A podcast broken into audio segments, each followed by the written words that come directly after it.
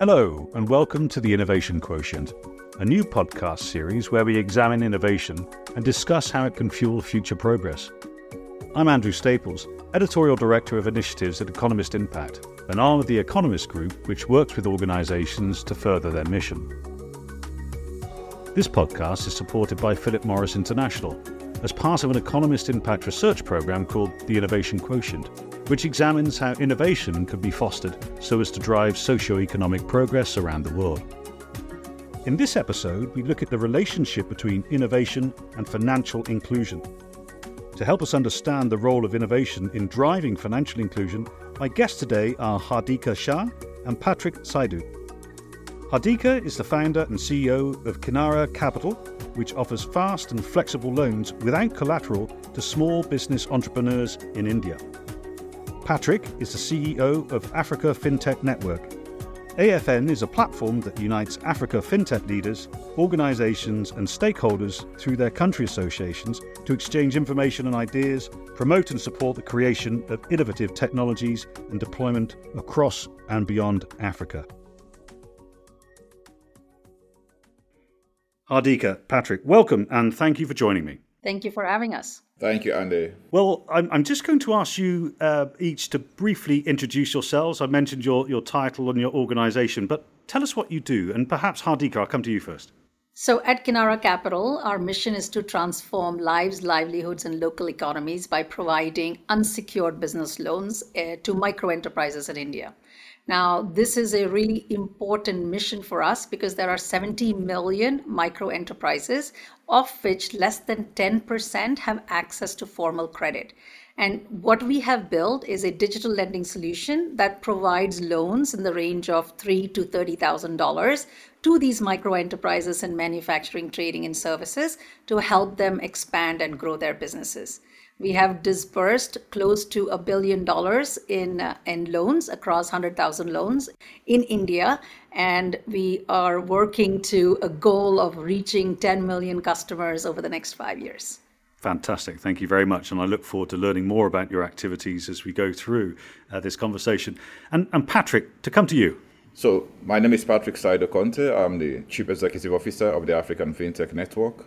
The network was established slightly over five years ago our mission is to catalyze the digital economic development of Africa. Digitization of financial services has presented immense economic opportunities, opportunities for inclusion across the board, especially in underserved segments of the continent. So, the mission here for the network is to facilitate collaboration, engagement of key ecosystem stakeholders. And we do that at country level. We advocate for fintech startups, innovative solutions in the space to actually collaborate, come together, engage, share experiences, understand their main pain points, because that's very key to ensure that services that are being provided meets the needs of consumers. And most importantly, we scale that up at international level, cross-border. So as I speak, we have 40 countries across Africa who are members of our network. So how do we harness those opportunities and meet the several challenges, binding constraints that are facing the ecosystem? It's what we are doing at the African FinTech Network. Thank you very much. And um, you know, based on your experiences at these organisations, what are some of the ways that you see financial inclusion as helping to drive socio-economic progress? And just to, I guess, just before that, what do we understand by financial inclusion? What does that mean to you, Hardika? Um, financial inclusion is the ability for individuals, businesses to have access access to payments access to credit access to everything that furthers our you know lifestyle healthcare um, you know benefits government benefits right? And so to enable financial inclusion we really need to look at the larger ecosystem that's around it to figure out where there are things that are broken and why are they broken and is there are there ways to fix it so that we can bring about this access that's interoperable between people businesses and services and in your case, in terms of providing access to capital, this is the way in which you're contributing to financial inclusion. That's right. So, access to capital is one of the biggest problems, right? In India, that number by IFC World Bank is sitting at around $400 billion in a credit gap for micro enterprises. So it's a very large problem that we need to solve for. And to solve for that problem, if you go underneath it to understand what is the underlying set of issues, one is very simply formality of the business. MSMEs, micro, small, medium enterprises, as we call them in India, MSMEs in India contribute 30% of the GDP. 45% of the industrial output. So they're a key and required part of the economy. And as India looks to become a $5 trillion economy, the MSMEs have to come along for that to happen. So, for the MSMEs to come along, access to credit is important. So, we have to find a way to formalize them a little. We have to find ways to assess them differently than a bank would or in a more traditional manner. And we need the ability to do that at the last mile, which is where the customer lives and breathes in his local communities and not necessarily you know be disengaged from that to understand the context he's operating in as well Thank you for that. Patrick, the same question to you if we're thinking about uh, the network that you're CEO of. What does financial inclusion at, at, the sort of basic level mean to you and your members? And, and how are you looking to improve inclusion across Africa? Yeah, just piggybacking on what Hadi has said, um, the issue of access is very profound. But not only access per se, we emphasize or we advocate for access for all, regardless of where you are, because most of our economies are similar. Speed of access is critical. Reliability of the access is very critical. Affordability of the product, because one of the differentiating strategy of fintechs is the fact that their pricing is far cheaper than conventional traditional financial services. So affordability is very critical. And in recent times, especially since COVID, there is the issue of trust trust by consumers, trust in digital products, trust that their data is safe, you know, data protection issues. So the issues of access, affordability, trust are very profound when it comes to financial inclusion. And responding specifically to what we are doing in terms of facilitating financial inclusion, there's a lot that is needed in the space. Most critical is the issue of digital literacy, financial literacy. You know, how do you expect a 40, 50 year old woman in a village that is a farmer with three children, never been to school, how can she use phone to check weather, for instance? How can she use phone to check market prices of her products in the next urban center? So literacy is very critical. Number two is issues about infrastructure, hard infrastructure in this case. Hard infrastructure such as access to internet is very important. Energy, electricity. So the list can go on and on. Indeed, and, and I'm, I'm, sure that a lot of these issues are resonating with you as well. I, I wonder if I could sort of uh, ask you for sort of an example of how you're using technology to reach people in rural areas and how you're dealing with some of these issues that Patrick was highlighting there, particularly around infrastructure and literacy and so on. I completely agree with Patrick that you know a digital nation needs digital infrastructure. And to get there a lot has to be built. And I think that today as we sit here in 2024 India is at the forefront of building a large digital public infrastructure. And honestly had that infrastructure not been built out over the last 10 12 15 years a lot of the innovation that entrepreneurs like me are able to do could not, would not have been possible at the speed we are able to do it at. So fundamentally, I mean, just a quick synopsis of what India has been able to achieve. One was identity, because to Patrick's point, first question is, you know, who are you? Do I trust you as to you say who you say you are? We did that with giving um, essentially an identity, a biometric and a unique identifier. It's called Aadhaar. It's like a social security number, etc. Elsewhere in the world, and that identity is now across 1.4 billion people. So everybody is a recognized individual in the country. The second part after the identity part is trust. Do I now have a way to access that identity in a secured data trusted manner.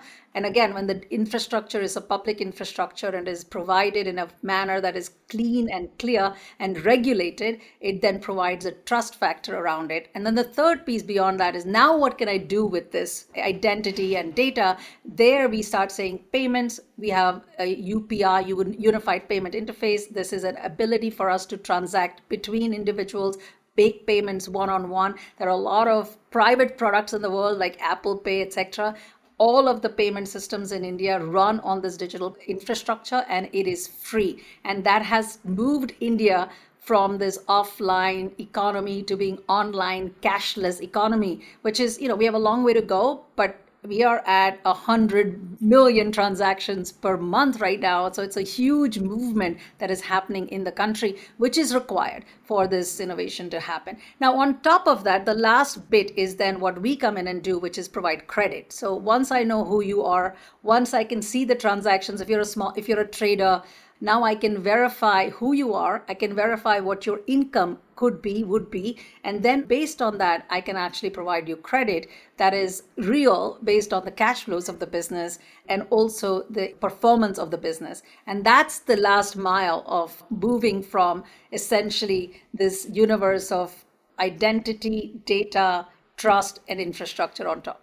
Thank you very much, Hardika. And um, Patrick, I think it's really interesting to hear from Hardika there, but we're talking about India, one country, one government. Um, you mentioned at the outset that you have 40 members in your network alone. I can imagine some of the challenges beyond the infrastructure, the, the literacy, and so on. How, how are you trying to get over those challenges of you know vast different number of uh, regulatory regimes and policy imperatives and so on. H- how can you overcome that to get the type of scale that Hardika was describing? Yeah, I, I can agree more. 54 countries in Africa, 54 different cultures, 54 different policies, 54 different regulations, 54 different border controls. So you can only imagine the Herculean challenges when it comes to how do we as a continent reap the benefits of digitalization of financial services and to bring in inclusion to a significant portion of Africans who are still, um, be it formally or informally, not part of the financial system. So really, that is at the heart of, of, of the network. So as I said, foremost at country level, domestically, we encourage the ecosystem to actually collaborate, to form partnerships, to work together, because that is very key. Minimum, they get to understand the pain points, they get to hear each other, they get to engage. And when it comes to the issue of policy and regulation, one way Africa has gained traction is a round table engagement where you have the regulator sitting with the tech startups, policymakers, government, for instance. Because what is evident in Africa is that innovative technological products in the space have far outpaced the pace at which policies and regulations have responded. So the engagement, the collaboration has helped to bridge that gap. At least policymakers can second guess minimum what the technicians are doing. And that has facilitated things like innovation offices, sandboxes, you know, where policymakers get to test, get to learn and understand the products that are being rolled out or intended to be rolled out into the market. That, that point of collaboration is absolutely central and it comes up again and again in our research. In our key findings report, we stress the need for collaboration. And Hardika, to come back to you on collaboration, Patrick referenced the, the fintechs, the startups and the incumbents as well. What's your experience in terms of your activities and trying to bridge that, that credit gap?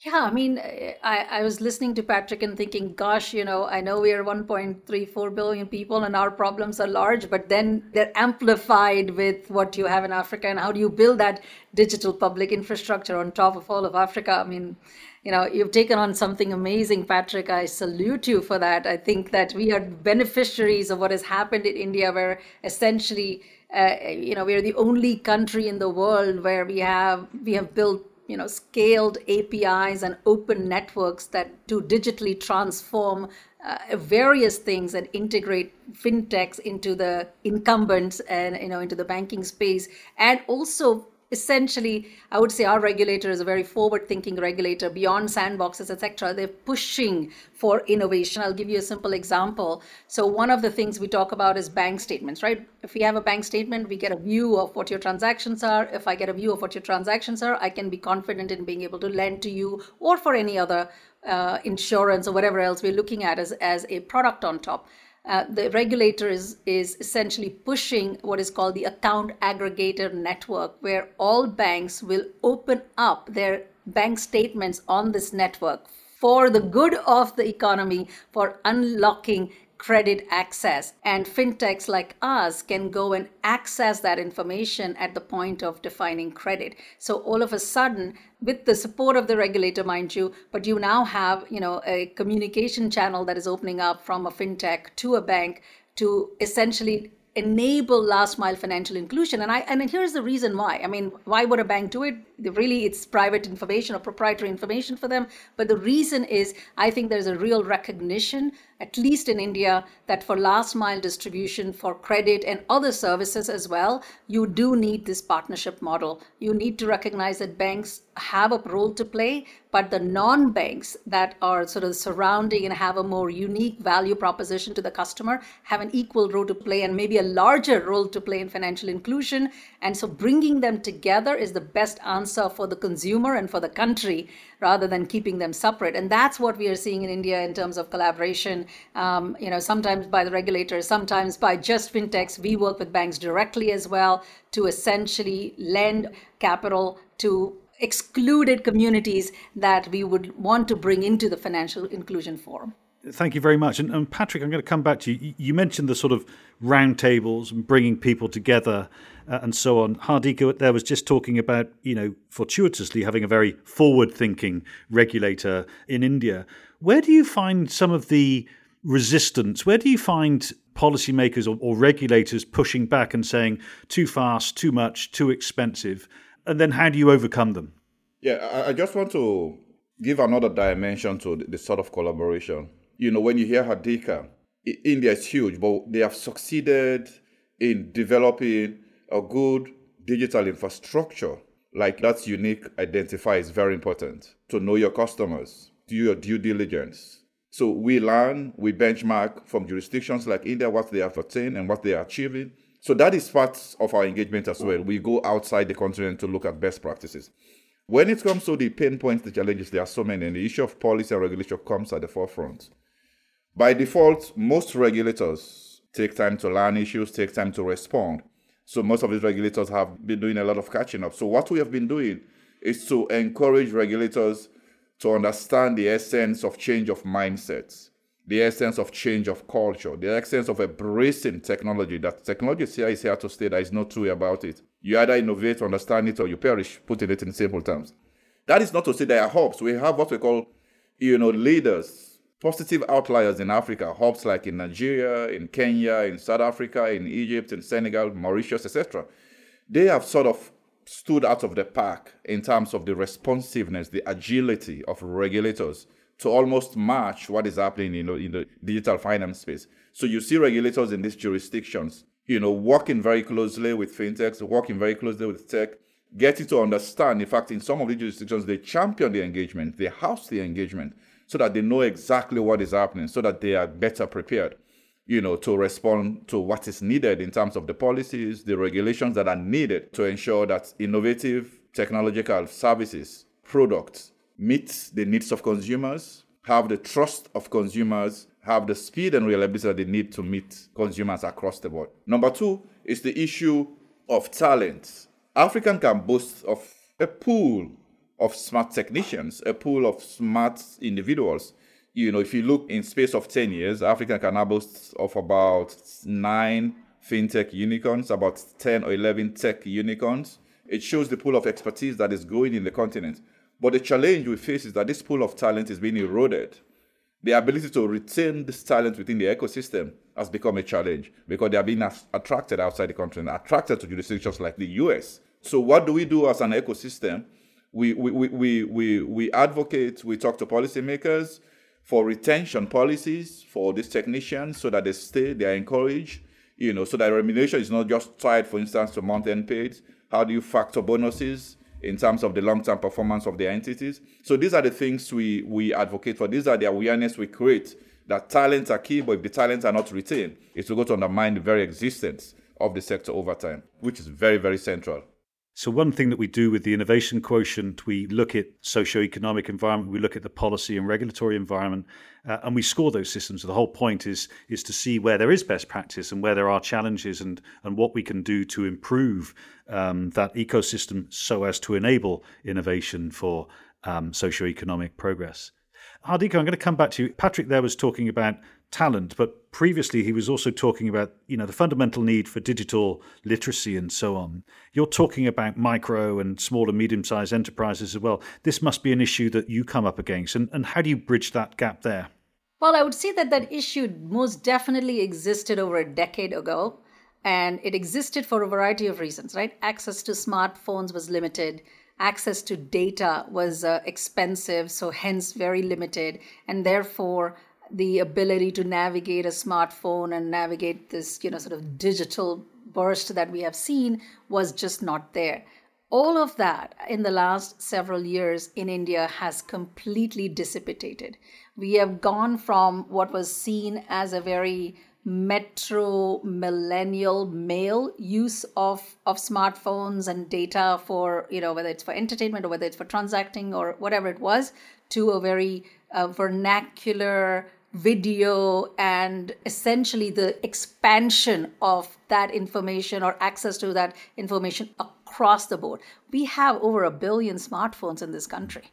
So that part has been organically solved for i would say. Again that's not to say we don't need to educate. I, I, and we see that. We run a grow with kinara series for our entrepreneurs for our customers to help them understand what are some things they can think about in terms of marketing techniques or new technologies or you know access to government programs etc uh, patrick talked a little bit about you know the trust factor in digital and and we have had as you as anything new as you can imagine there will always be um, extreme examples of people using that for their own purposes.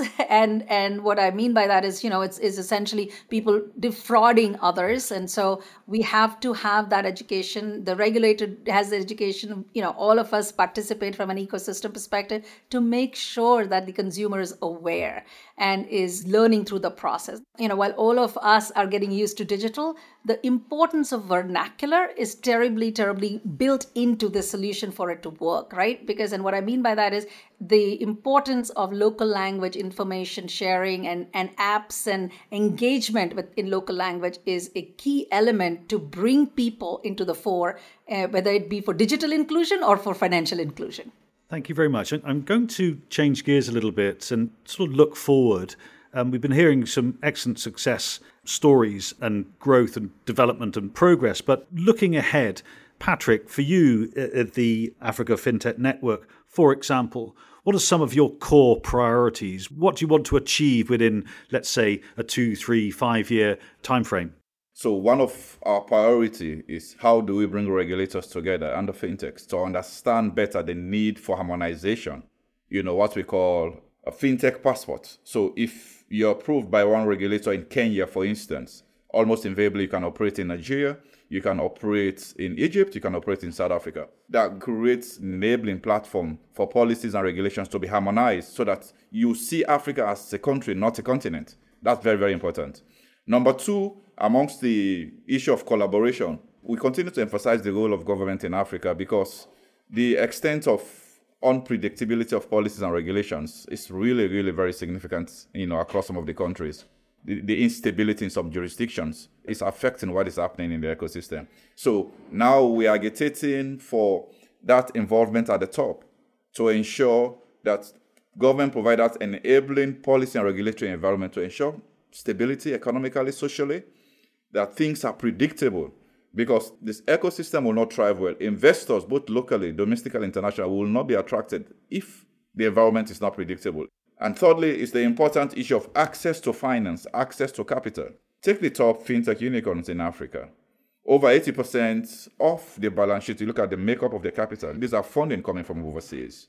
Yes, it's good, good for the ecosystem, good to provide access to capital, but the issue is, is that in the best long-term interest of the continent? Probably no. You know, so now we are pushing very hard for what we call homegrown capital. We're encouraging local investors, local, local entrepreneurs to actually invest in fintechs. If you look at the profile of Africa's top richest men or richest individuals, a significant portion, let's say 80% of their investments is in manufacturing, in hard metals, in oil, in telcos, little in technology. So what we are now doing is to create that awareness that Africans must invest, Africans entrepreneurs, investors must invest in technology, that technology is the future. So these are the main pain points because access to capital to finance remains a challenge, especially in recent times, given global economic conditions. Funding over the last one, two years has been has scaled down significantly. So we're encouraging homegrown capital locally to support the continued existence on sustainable basis of the fintech sector.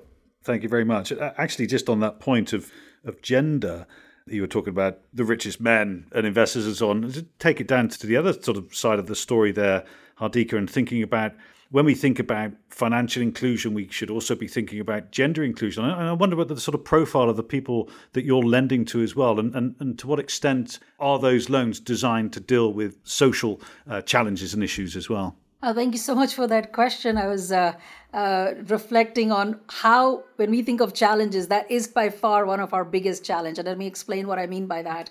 So we talked about 70 million micro enterprises. Now, less than 10% are women owned. It's not that women are not owning businesses or operating businesses, it's just that they're not formal enough and they don't have access to credit at the same in the same manner. We have a program we call it HerVikas Vikas means progress. And so her progress. And the idea is to get more women access to capital. And we do it in a couple of different ways. One is we just, you know, we enable that by giving them a lower rate of interest so that they are motivated to actually use that capital to expand their business and have more to put into their business. We then run a support program around that with so networking, with meeting other women entrepreneurs, both as a way for them to get inspired and be the inspiration source. And lastly, the most important element of it is that we do it through our data science models so that our data science models are blind, whether you're male or female. So your ability to get access to that capital is equal. And that is what this is about. This is about democratizing capital, credit, for anyone who is in whatever form or format excluded from the formal economy. Now, if I take that statistic one step further, you know, the loans we have done, we've done about 100,000 loans. We have been able to create over a quarter of a million jobs through the loans we have done. And 40% of those jobs uh, go to women. So there's a second level of impact. And hopefully, maybe some of those women might say, you know what, I might want to be a business entrepreneur tomorrow. And then we find a path. So we have a program for those women who have who want to start up their businesses as well to be able to give them startup capital, small startup capital that they can just use to start their business as well, because that is a, a huge systemic issue. So, in essence, we are creating a ripple effect that hopefully brings more women into the in, into it and as we all know when women have access to capital their their utilization is um, is more towards their families healthcare elder care eh, and, and not just you know for other things. One last point i want to make as to why this is important for us to do. One point is at the country level. You know we talk about a $5 trillion economy. We can't leave 50% of the population behind if you're going to talk about that. But more importantly even in our portfolio when i split you know the people who are unable to pay women are less 50% less in terms of defaulting on their loans than men. So there is there is even a business reason for us to do it. If there isn't a social reason, if if social reason isn't enough, it should be more than enough. But there is even a business reason to do this and to bring this inclusion of women into you know into a formal economy. Uh, Patrick, you just know, on, on that point, yeah, please go go ahead. Yeah, I, I, just wanted to add on that because that's a major issue here in in, in Africa. You know, women generally in some cultures the girl child is denied access to school. They are not allowed to go to school. Look at women in tech that are managing or owning tech startups generally. There are few in Africa. So there's a lot of initiative happening here in the continent. But what we do specifically as part of the advocacy work we do is to actually, you know, blow the trumpet loud that these cultural issues need to be changed. You know, encouraging women themselves to challenge themselves that these things are doable because the gap is huge. So it's huge. It's a huge challenge in Africa. It is. It is a global issue. It is a global. So that is why there is need for partnership of key stakeholders, government, private sectors, NGOs. There has to be a deliberate policy of changing the narrative we are at, about time. I think we could continue this fascinating discussion. And I do hope that you will both engage with the innovation quotient. There's plenty of really good analysis in there at the country, regional level to help people benchmark and to see where we are and where other examples of, of best practice are. And I think we uncovered a lot of that uh, today on this call. So um, I'm going to uh, draw this conversation to a close and thank you very much. Thank you very much, Andy. Thank you, Patrick. Lovely to meet you both. Yes, thank you, Adi. It's been a pleasure. Thank you for listening to Innovation Quotient. For more information about the Innovation Quotient, please visit economistimpact.com forward slash innovation hyphen quotient.